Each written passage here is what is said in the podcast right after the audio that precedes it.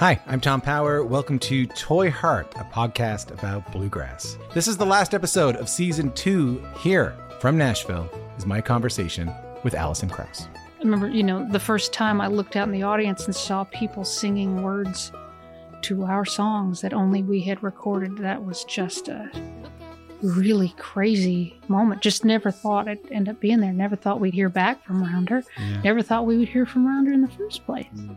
If this is your first time listening, you can hear full interviews with Jerry Douglas, Alison Brown, Bela Fleck, Larry Sparks, Jody Stecher, and so many more wherever you get your podcast. Thank you so much for listening. Later on.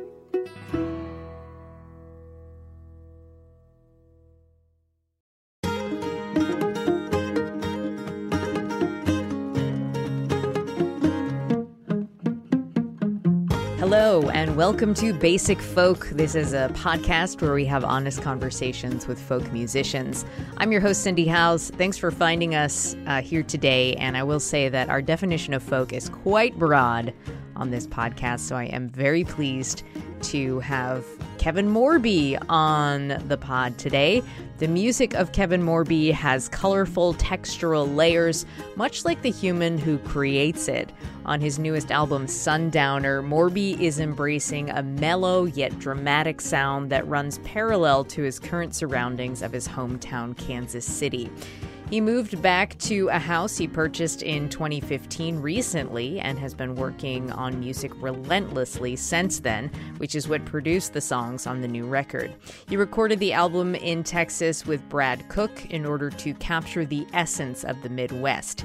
After living and making music on both coasts, he wanted to create something that was entirely landlocked. On Basic Folk, we talk about the process of writing and creating this new album. Morby also talks about his experience with panic attacks as a young man and his current relationship with fear and anxiety. He talks about the death of musician Jamie Ewing, who was his best friend. Jamie died of an overdose 12 years ago, but has had a huge impact on shaping Kevin's life. Morby also talks about his partner Katie Crutchfield, who is known as Waxahatchee. This is the first record that Katie's been in Kevin's life for the entire creation of an album. It's interesting to hear the effect they both have on the other's music. I also got him to talk about his painting, which you can find at Kevin Morby Arts and Farts on Instagram. Kevin's a friendly, insightful, and sensitive person, which is reflected in everything he creates. I'm grateful that he found the time for the interview. This is a really good one, so I'm glad that you're able to check it out. We're going to listen to a song from his new album. This is Sundowner, the title track, and then we'll get to our conversation with Kevin Morby on Basic Folk. Hey man, where'd you get your tan? Oh, I'd like to have that sun in me. I like the sun, but I start to run. Or the moment that the sun runs from me. I am a sundowner, so live and leave. I am a sundowner, don't let the sun go down on me. Um, thank you so much for doing this again. Absolutely. And so I've got questions that just sort of like span your whole life. So Let's do it. here we go. All right. Um, your family moved around a lot because of your dad's job at GM, and the family eventually ended up in Kansas City. And it sounds like it was really hard on everyone, and you especially were having some like terrible panic attacks. Um, how do you reflect on that transient time in your life, and how do you think it affected like the the fabric of your family, and also like the way that you would make friends or connect with others? Um, it's a great question. I was really young when we're moving around um, through a lot of that. So, you know, I think um, most kids have the common interest of just, you know, being into whatever it is that children are into, be it cartoons or sports or whatever. So it, it was relatively easy for me. So I feel like a lot of the impressions it made on me were maybe more subconscious than conscious. Um, I would definitely get upset having to leave every couple of years, you know, have to leave schools and, and friend groups and stuff like that. But again, I was so young that it was always very easy for me to adapt um, into new circles. Whereas someone like my sister, who's five years older, I think is a lot more difficult for her around like high school age and stuff. But looking back on it, I definitely think that it planted some sort of seed of, you know, wanderlust in me or wanting to travel and or being um, sort of just uh, traveling, feeling very natural um, to me. And it's funny because it was all within the Midwest. So in a way, though we were moving around a lot and traveling a lot, it was all kind of in this one region. Um, mm-hmm. So it kind of, I always felt it planted this seed in me of wanting to travel, but at the same time, um, I never really went anywhere exciting, you know? Yeah. So on the flip side of your experience with panic attacks, um, it sounds like you were able to like come out on the other side of that pretty tough experience of like being over medicated. Like you got off the medication, you learned to manage your emotions, became a vegan, became generally healthy. Can you describe how like that experience changed you mentally and physically? Yeah. You know, I think at that age when you're you're going through certain things and no one really knows exactly how to diagnose it. Um, you know, I think kids and, and young teenagers especially um, are very complex characters, and, and I certainly was, and I think, you know, I'm not unique in that. But, you know, I was having trouble in school and um, a hard time sitting still and learning and having to be in one place all day, every day. And I really couldn't wrap my mind around the work. And um, I guess at the time in the early 2000s, you know, ADD was being thrown around a lot. And um, it was kind of this new thing on the scene. And so I was going through different medications for that. Um, like, you know, I, I, was taking like a generic Ritalin at a point, and um, you know, I was on a lot of different um, antidepressants like Zoloft and um, Lexapro. I remember two of them, um, and I was on sleeping pills for a, a time. And you know, and no disrespect to my parents, I think they were just trying to do what the doctors were saying uh, would be best for their son who was having, you know, whatever emotional problems or problems learning. It's maybe now more in the general public consciousness, you know, that some kids just aren't good at school. They have to learn in other ways or in more hand on ways or something like that. But doing all of those things, and especially looking back now, um, I wasn't really necessarily aware of the fact um, that these drugs were, were making an impression on me or changing me. And I didn't really know just how, you know, sort of subdued they were making me feel until I was off of them. And, you know, I remember taking like the Ritalin and feeling like very, uh, what we would call high, you know. But at the time, I didn't register it as like I was getting high off of this thing. But um, I'd feel very up on that, and then you know the the antidepressants and the sleeping pills would make me feel very down. And when I got off all of them, it kind of felt like you know someone had lifted the veil, and I was sort of you know seeing seeing life in this way I hadn't seen before. And the way it changed my life, you know, that just kind of um, happened at a, a, a moment in in my teenage years where I was sort of getting into punk music and going to shows for the first time and um, putting on shows with my friends. And so it just felt like um, the whole experience was, you know, uh, meant meant to be, or something like the end of those, uh, you know, prescription drugs going into this next part of my life that felt very sort of organic and, and liberating. Hmm. It's interesting to read that you grew up in a conservative house, but not a religious one, where like for me it was like the flip side of that like mm-hmm. we were religious and my parents were very liberal. So um, i'm wondering like how did your parents or at least how do you think your parents reckoned with that distinction? You know that's a good question. I don't know. I i think maybe there's something to the midwest mentality where um how do i word this? I there there certainly are a lot of religious people in the midwest um, but i also think there's a lot of people who just don't have too many strong opinions um, on things like that. If if that makes sense, it's just to. Is that like a swing voter? Well, or an undecided voter? Maybe in some cases, but for my parents, not really.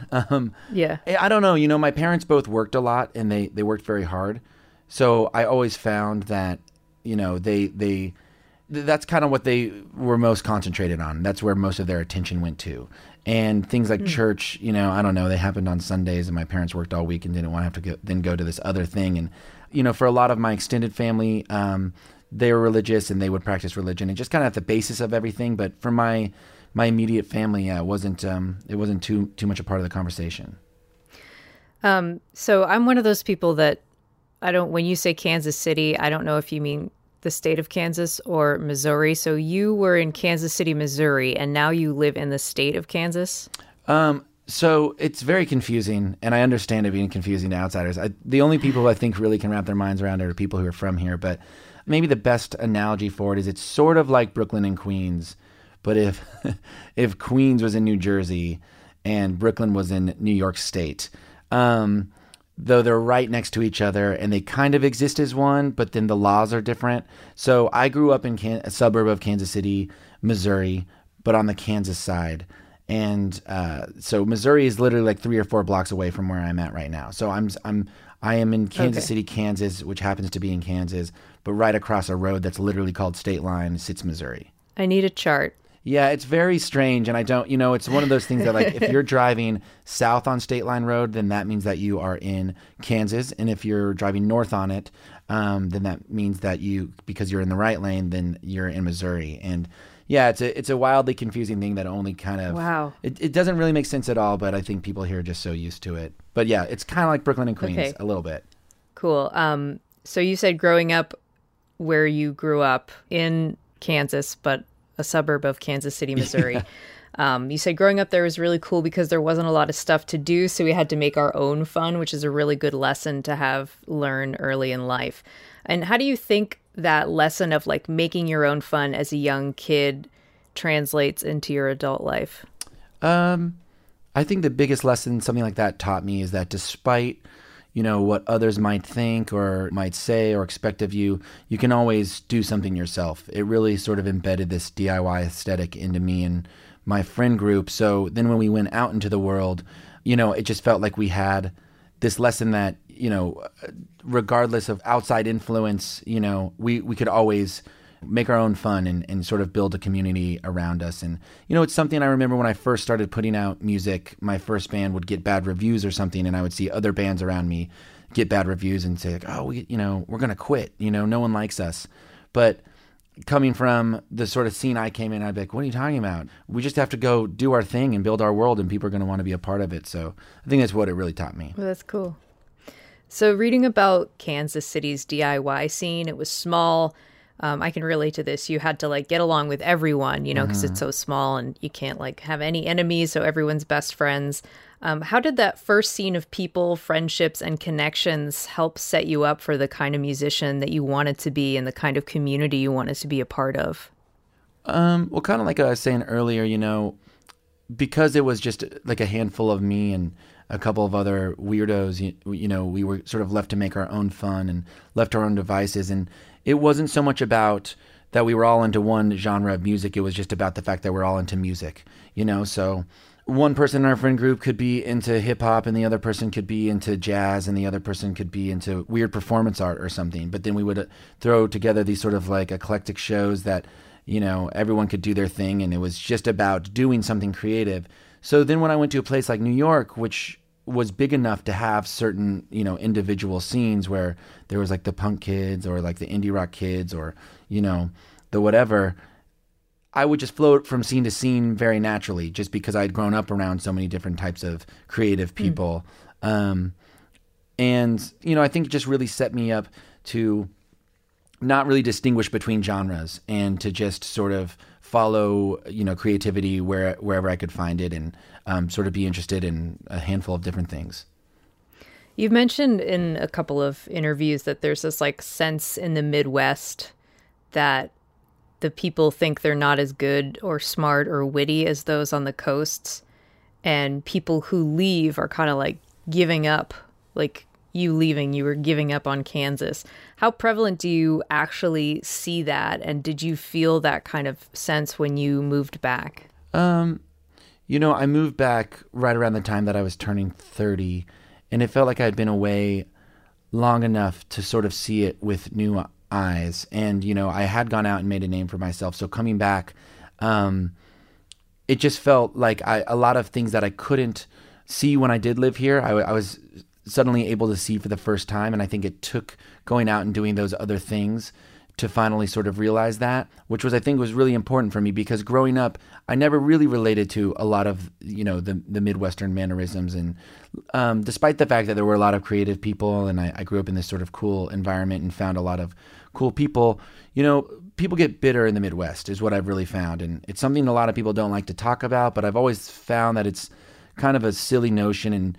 Um, you know, I think this is represented by other bands or artists from the Midwest. Like it's kind of the mission statement of like a band like the Replacements or something, feeling bitter about the coast and that some people are born, even if they're born poor, they live in the, sort of a land of opportunity, and that doesn't really exist in the Midwest. And so, I think there's just this kind of quiet bitterness that takes place here, and um, it's something I really never related to. So it took me getting away from the Midwest to to fully appreciate it. I don't want to, you know, I love the Midwest a lot. And I think uh, a lot of times where you come from, it's, you know, you can end up when you're in it feeling very distant from it. But then when you're away from it, you know, you really, uh, you, you miss it. And there's certain things about it that you really miss. And yeah, I really like it a lot. But I do think there's a sort of thing here where people just don't, they just think, oh, you know, no one's going to want to hear my band or, or hear what I have to say. So I'm not even going to try. And I just, I think people should be over that notion. I don't really have a question about this, but when you left Kansas City, you like, took a train ride, mm-hmm. and just like your description of of the train ride, and just like the whole notion of like taking a I don't even know how long that train ride must have been, but like that's pretty cool and lines up with uh, with I think your personality. Yeah, th- thank you. It was yeah, it was very very fun, and you know at the time I'd only taken one flight in my life, and when I was like 14 years old. It's the only time I had flown at that point. Yeah. And so I was just I was too afraid. It literally made no sense to me after a lifetime, you know, I was 18 years old of of spending the whole thing in the Midwest. I, I, I could not wrap my mind around the fact that I could get on a plane and be in New York City in two hours. Like it, that's right. it was such a jarring thought right. that I just I couldn't experience that. I had to get there slowly. Are you a nervous flyer? That comes up a lot for you, I think. You know, it's funny. I was talking about this the other day to a friend because flying used to be this thing because I, I really I didn't do it really as a child at all, and then I started to have to do it for music. It was something that was so scary to me in the beginning, and I've now just sort of grown fascinated by it. And I was, I was talking with a friend yesterday who asked if I have ever been in a prop plane, which I haven't. And it, it's funny. I'm, I was born in Lubbock, Texas, and Buddy Holly is from there, and he died in a plane crash. And so I have this I have this fear that if I ever get in a prop plane like he did, that I'm going to die because I'm also born uh, mm. in Lubbock. Um, but I flew on my first helicopter last year, which is probably equally, if not more, scary than a prop plane.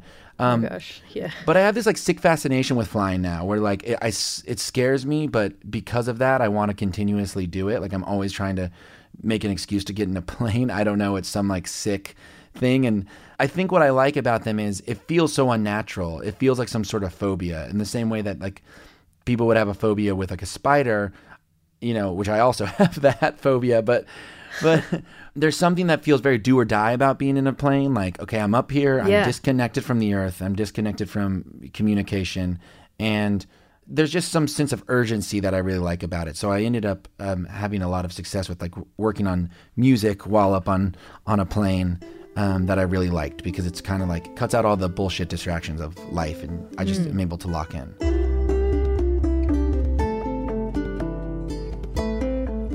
So after you moved to New York, um, you joined the band Woods and were touring. And it was around that time that your best friend Jamie, who mm-hmm. uh, you wrote a song for on the new record, died of an overdose. Um, at the time, how did his death change your outlook on basically everything like your life, your music, your lifestyle, and also how does Jamie continue to stay with you? It's a great question. Um, you know, when you're that young, and I, I met Jamie around when I was 18, 19 years old, and we're sort of inseparable for the last year of his life. When you're that young, you know, I, the stereotypes are a stereotype for a reason, and you really do sort of look at yourself as this immortal character and you know no one's going to kill you or your friends. And of course you've heard stories you know about people like you know whatever Kurt Cobain or Jimi Hendrix Janis Joplin all these different rock stars who have passed away um, from substance abuse or sort of reckless behavior. And you you don't think it'll ever actually happen to you. And then having it happen that close to me, you know, Jamie, I saw him hours before he died, and we would hang out every day for, you know, the last year of his life leading up to his death. And he was like an older brother to me. He was like this sort of um, legendary um, person around town, and everyone had an opinion on Jamie. You either really loved him or hated him. He's just one of those big personalities. You know, you had to have some sort of opinion on Jamie, and you know, I really loved him, but of course, at times I could also hate him. Um, but you know he struggled with addiction and i was definitely way too immature and way too young to know what to do with that and because he was older than me and i sort of looked up to him like this older brother i sort of just went along with everything you know i, I uh, it's behavior that certainly since then and and especially now you know i'm a lot older now and i'd like to think that i've matured a lot since then but um, it's behavior i would never really put up with. But you know we were just young and and you know he had substance abuse problems and it unfortunately played out the way that it played out. Um, but he was a very big personality and he, he meant a lot to a lot of people. He meant a lot to me and he's one of those people that when he died and it rocked my foundation and it showed me that indeed people are very mortal very incredibly mortal. In fact life is very fragile. Um, yeah just sort of changed everything for me. And he's he's he's been an inspiration and, and sort of a muse of mine ever since. And it feels uh, like twofold sometimes. It feels like i'm sort of doing this um, you know because he can't. And then it also just feels like he just he inspired me at an early point in my life to to want to play music and someone i looked up to. So you know when i wrote the song jamie he had been dead then about he was just hitting around 10 years and because he's made his way into so much of my music, I wanted to finally sort of explicitly put a name to it and have a song that's just, you know, sort of for him. It's so beautiful. Thank you. Really lovely. Um, and then you also started the babies with Cassie Ramone, which I read has been like credited with boosting your songwriting confidence. Um, can you talk about building your confidence in yourself as a musician during that time and also like how it might have crept out in you like beyond your music like how did becoming a better songwriter make you a more confident man You know, Cassie played a big role because I had been in Woods for a while and I was learning how to be on stage, but kind of as this, um, you know, hired gun bass player who just sort of like sat in the back and, you know, wasn't really the face of anything. And Cassie had a band of her own called the Vivian Girls that were really taking off at the time and kind of inspired this whole scene. And Cassie, in my mind, is very legendary and this kind of iconic front woman. And then we were roommates and we started this band together just kind of as fun, but it ended up sort of, you know, having a life of its own. And being able to share the front of the stage with her really sort of was like uh, baby steps for me, you know, or like really like my training wheels.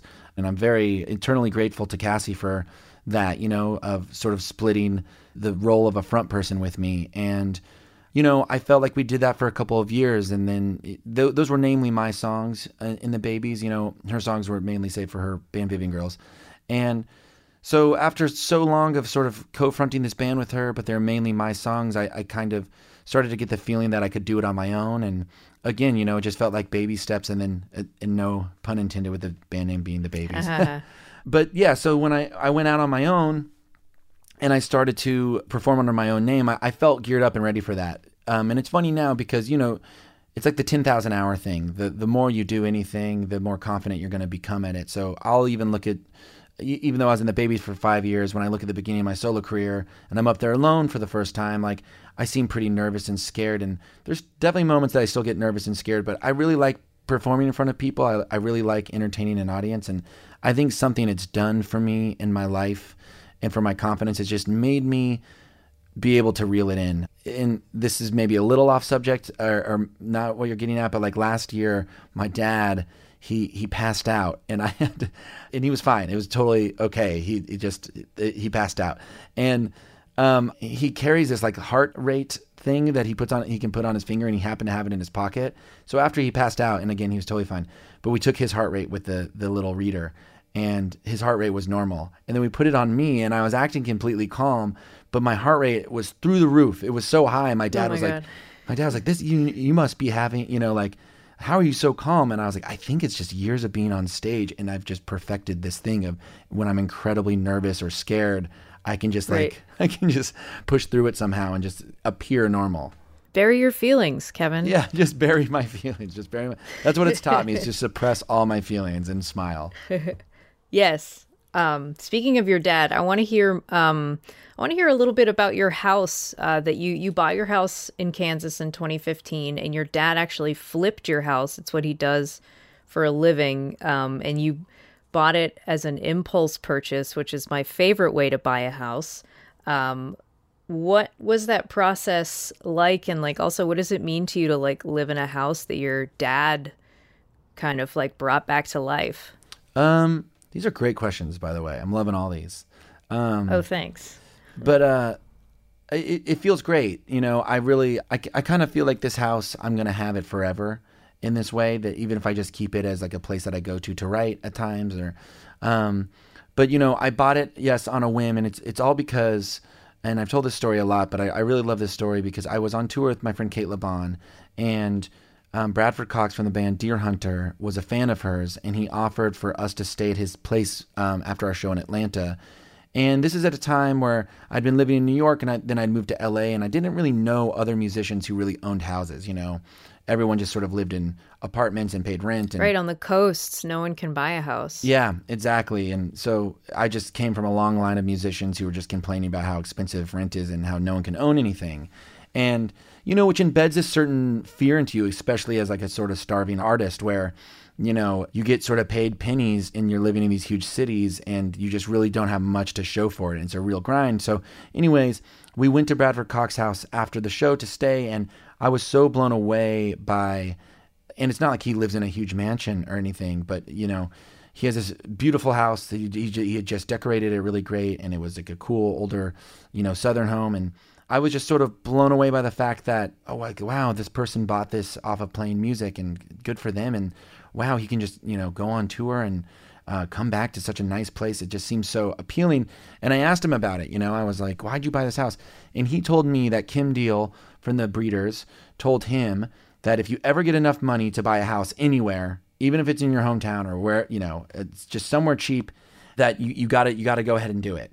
And so I just took that advice quite literally. You know, like four months later, I got this offer um, from Dead Oceans, and I, I, signed with them, and I got my first record advance ever. So I just went ahead and did it. And it's funny, I was actually in Australia two years ago, and I was playing some shows with the Breeders. And when I first met Kim, I told her that story, and she's like, "Oh, Johnny Bonebrake from uh, X, you know, he told me to buy a house." And so, I hope I'm just existing in a long lineage of artists who you know uh, paying it forward. Yeah pay it forward. And but you know as an artist it really does do this thing and I, I, was so happy to you know so i bought it and then i i rented it out to a friend for two years um, while i still lived in los angeles. But then when he moved out i moved back and i've been here ever since. But it really does do this thing as an artist especially you know i, I dropped out of high school. I don't have too many life skills. The way i made money before this was delivering food on a bike in new york.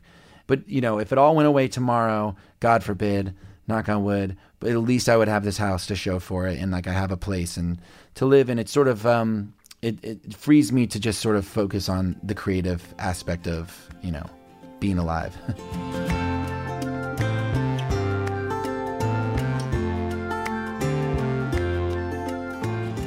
The new album Sundowner has references to your current feelings about the nighttime, well, at least like at the time that you were writing the record. Um, where you are now in, in Kansas when the sun goes down, you're left with your own thoughts, and that can be like kind of frightening, kind of unsettling. Um, so you've had a lot of different songs about nighttime and the dark, and I'm wondering if, like, starting from when you were like a little kid, can you talk about the evolution of your feelings towards the dark and towards nighttime? Sure. You know, as a child, I guess uh, perhaps I was afraid of it in very early childhood, you know, just as a lot of kids are, but, you know, fascinated by it as well. Um, but I definitely hit a thing in my early teens where I would stay up all night and, you know, reading and writing and listening to music. And I became such a night owl. And, you know, then my adulthood, when I went to New York and I hurled myself into the city that never sleeps, there's definitely a couple of years where I, you know, I'm waking up at 5 or 6 p.m.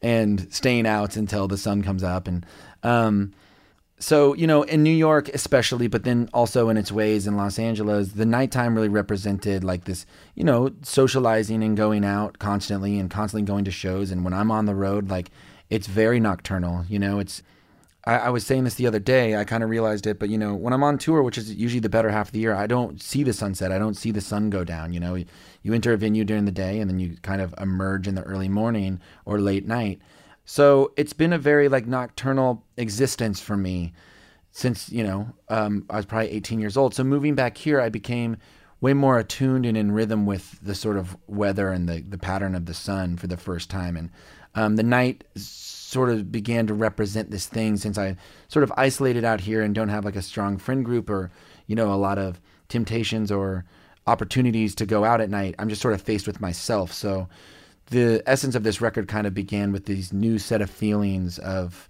you know the night just meant this sort of like reflective time where i was going to sort of have to look myself in the mirror and have no distractions from you know whatever i was going through All those times you buried your feelings. yes all those times They're on stage i buried now. my feelings just came leaping forward Yeah. It sounds like this little four track Tascam. Is that how you say it? Ta- Tascam. Tascam or Tascam? to scam Tascam. Um, does it have like a nickname? Like, can we just call it 424 or something? yeah yeah 424 it's like a r2d2 situation And you considered it your songwriting partner throughout the whole process.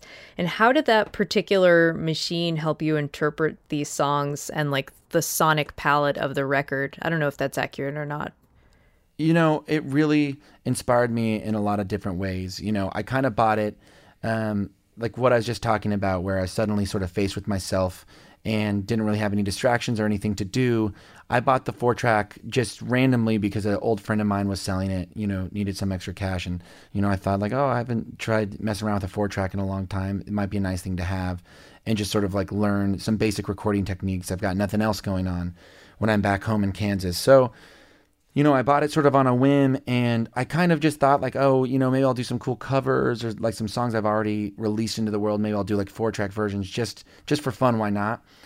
But in getting it, I sort of just stumbled into this whole new collection of songs which became the record and there's something magic that happens with the four track where, you know, you put on headphones and you're listening to yourself kind of go into this tape machine and it's got this certain warmth and this sort of ghost like quality where it's almost like you're hearing this different version of yourself from a different timescape or something. It's it's this sort of eerie, beautiful sound that I'm just sort of like addicted to. I've always loved it.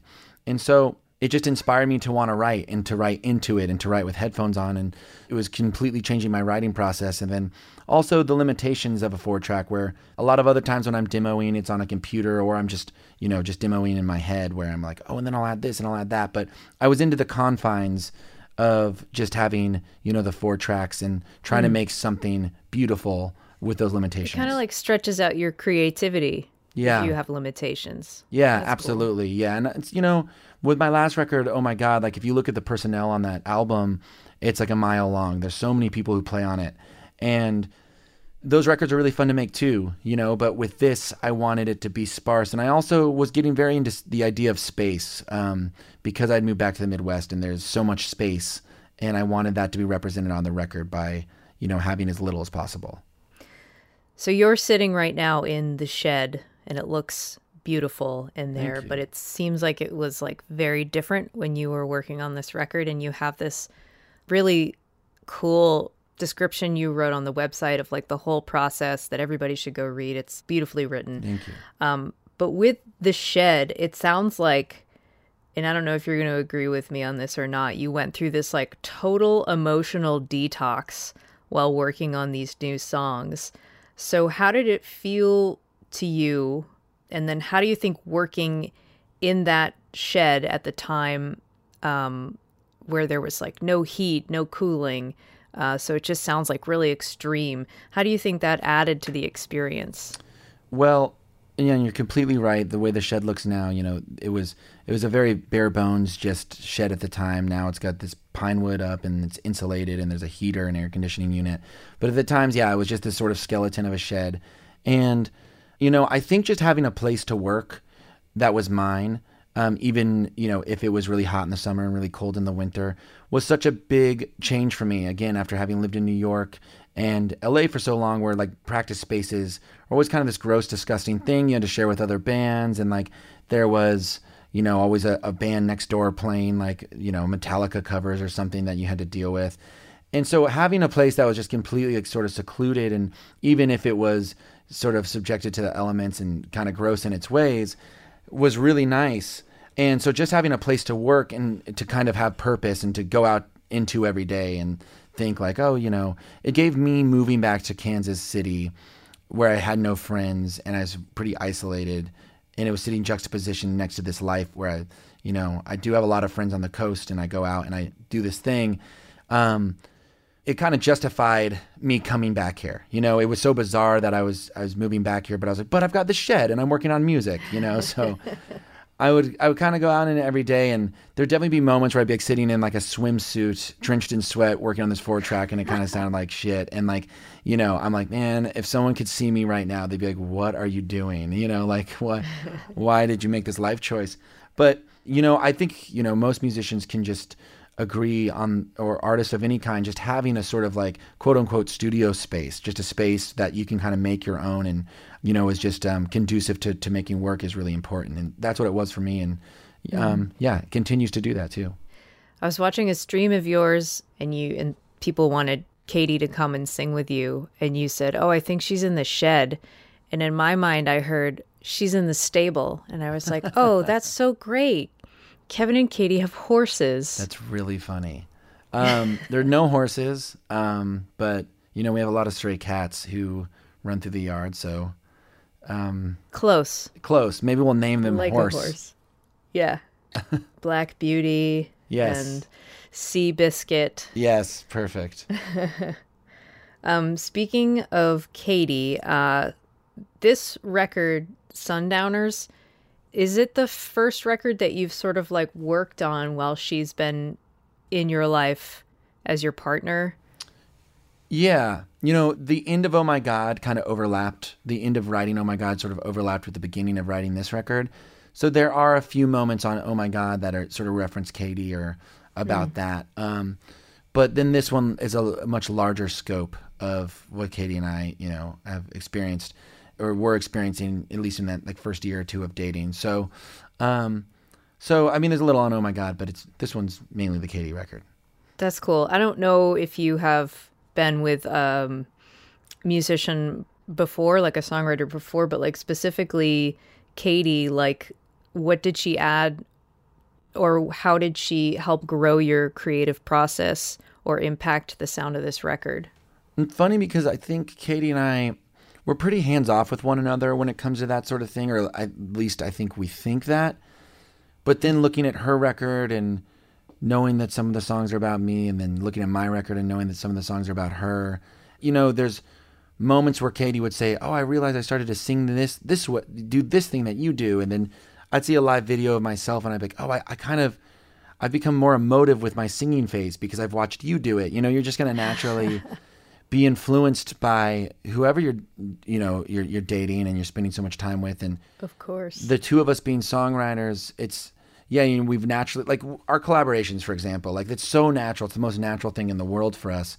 And now it's almost like you know people come to it as like if it's its own band or something like oh when you know when are the two of you going to do this thing? or you know we want to hear the two of you do this song. And but there was no thought in it of like oh let, let's start covering songs and maybe people will like it it's just it's just so natural just because it's you know music is like a language and it's we both just speak that language so it's like we dip into to another language for a moment you know Cool.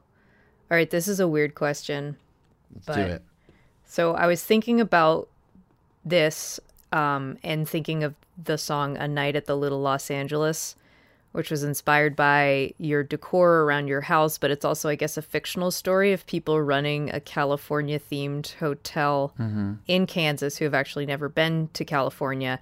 And I also read that you're working on a short story, which is so rad. Um, but that reminds me of like Fred Willard and Catherine O'Hara in Waiting for Guffman, where they're like travel agents, um, Oh, but they've funny. never left their town in Missouri.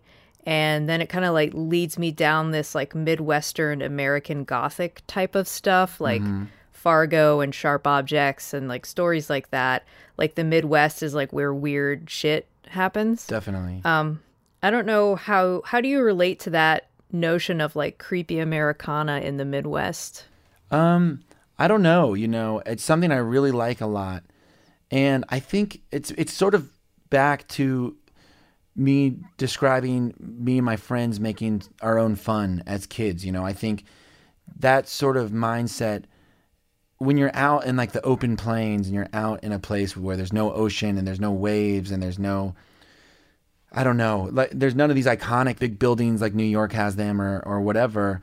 You're sort of left to your imagination, and the imagination can really fly. And it's a really interesting thing when you know people sort of pair those things next to one another. You know, like that's why I like the idea of the hotel, like a, a California themed hotel or Los Angeles themed hotel in the middle of rural Kansas, because they're so starkly different. You know, I've been making a lot of music videos out in western Kansas, about a four or five hour drive away, and I was doing the drive recently, and there's this amazing sign outside of Manhattan, Kansas, which also I love. I love when places are named after, you know, like a bigger city like Miami, Kansas, or Manhattan, Kansas. Like I, or pittsburgh kansas yeah, exactly. Pittsburgh, Kansas, Paris, Tennessee. Like I, I love, I love those sort of alternate Paris, realities.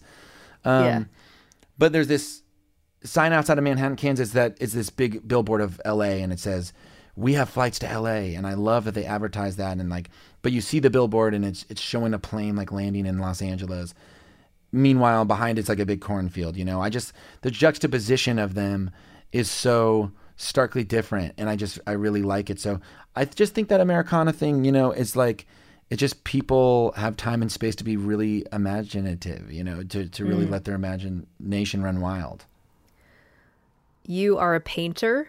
Um, what made you get into painting and how does it impact your creative side? Like, how does it feel to paint versus how does it feel to play music? Um, painting is like strictly a hobby. I mean, I have sold some paintings, but it's funny even you saying that. Like, I hear you're a painter because I don't feel like a painter at all. Like, I, I would I would never tell a real painter like, oh, I'm also a painter. You know, um, though you know I do love to paint, and, and for me it's like pure therapy. And I, you know, something like music is too. But then it just happened to become what I do for a living as well. But painting is one of those things. I remember I was had to go to this um, outpatient group therapy when I was at, in high school for my panic attacks, and I had this like suspended panic episode that just lasted like basically months, you know. And so I was going to this this, this therapy, and I just felt like I hadn't calmed down in so long, and I'll never forget. It was so distinct where they had us and, you know you do group therapy and you all talk and then you know you'll play games or whatever. And there's one moment where they're like okay today we're going to do art. We're all going to like draw something you know. And not that like my drawing was any good or that you know it, nothing really came of it other than just we were working on something. I remember kind of when the teacher like ended the session you know was like okay you know time for the next thing I kind of came out of like as if I was had been meditating or was in sort of a trance, you know, and I kind of realized like, wow, that's the first time that I I sort of was taken to another place and had forgotten about you know the things that were giving me such anxiety, and so it's still strictly that, and you know, music, uh, like I said, is that for me as well, and it's just you know, I think art is just it's such mental health food, you know, it's it's it's so good for the soul. And. um I always find myself wanting to paint when I've sort of exhausted other things, other creative things. Like if I'm really, uh, I've just been a, a lot of time on the road or in the studio or something like, then I'll want to go paint, go do something different. How do we buy one of your paintings? Well, I still have an Instagram called Kevin Morby Arts and Farts. so there's that, and I think if anyone really, I've sold paintings on that before. And you know, I've been doing this thing that's been kind of taking the place of painting, where I've been decorating all my album covers and selling them. So I've been selling them on my, my merch store. And um, I had initially planned for Sundowner to do a painting for every song, which maybe at some point I'll get around to. But instead, I've I've sort of just been decorating album covers. But if someone really wanted a painting, maybe they could go to Kevin Morby Arts and Farts and then uh, you know get in touch. Okay. Um, in preparation for this interview, reading so many articles about you, I noticed that there are many amazing photos of you. Like the artistic direction always seems Oh, thank you. so intentional. Um, how do you feel about getting your picture taken and what is some like your involvement in how it might look like like it just seems like each of them are way too good for like one person yourself like not to not be behind it Um, well, thank you. Number one. Um, number two, I think in the beginning of my career and like when I was in the babies, photos were always just such an afterthought or just something we wouldn't really concentrate on and, you know, just kind of like hand someone a camera and take a quick shot or whatever. And then in the early years of my career, you know, playing under my own name, um, you know, I just kind of set something up quick and um, I don't know, just kind of learning from mistakes really, where I would just not put too much effort into a photo shoot or to what I was wearing or what I was trying to convey, and um, just do something quick and always be met with the end product and be a little disappointed, like, oh, I should have done more of this or I should have done that. So, you know, it's like anything, I think, you know, there's a time in my life where I wouldn't buy, you know, strings and then I would break a string on stage and I'd be like, why didn't I buy strings, you know?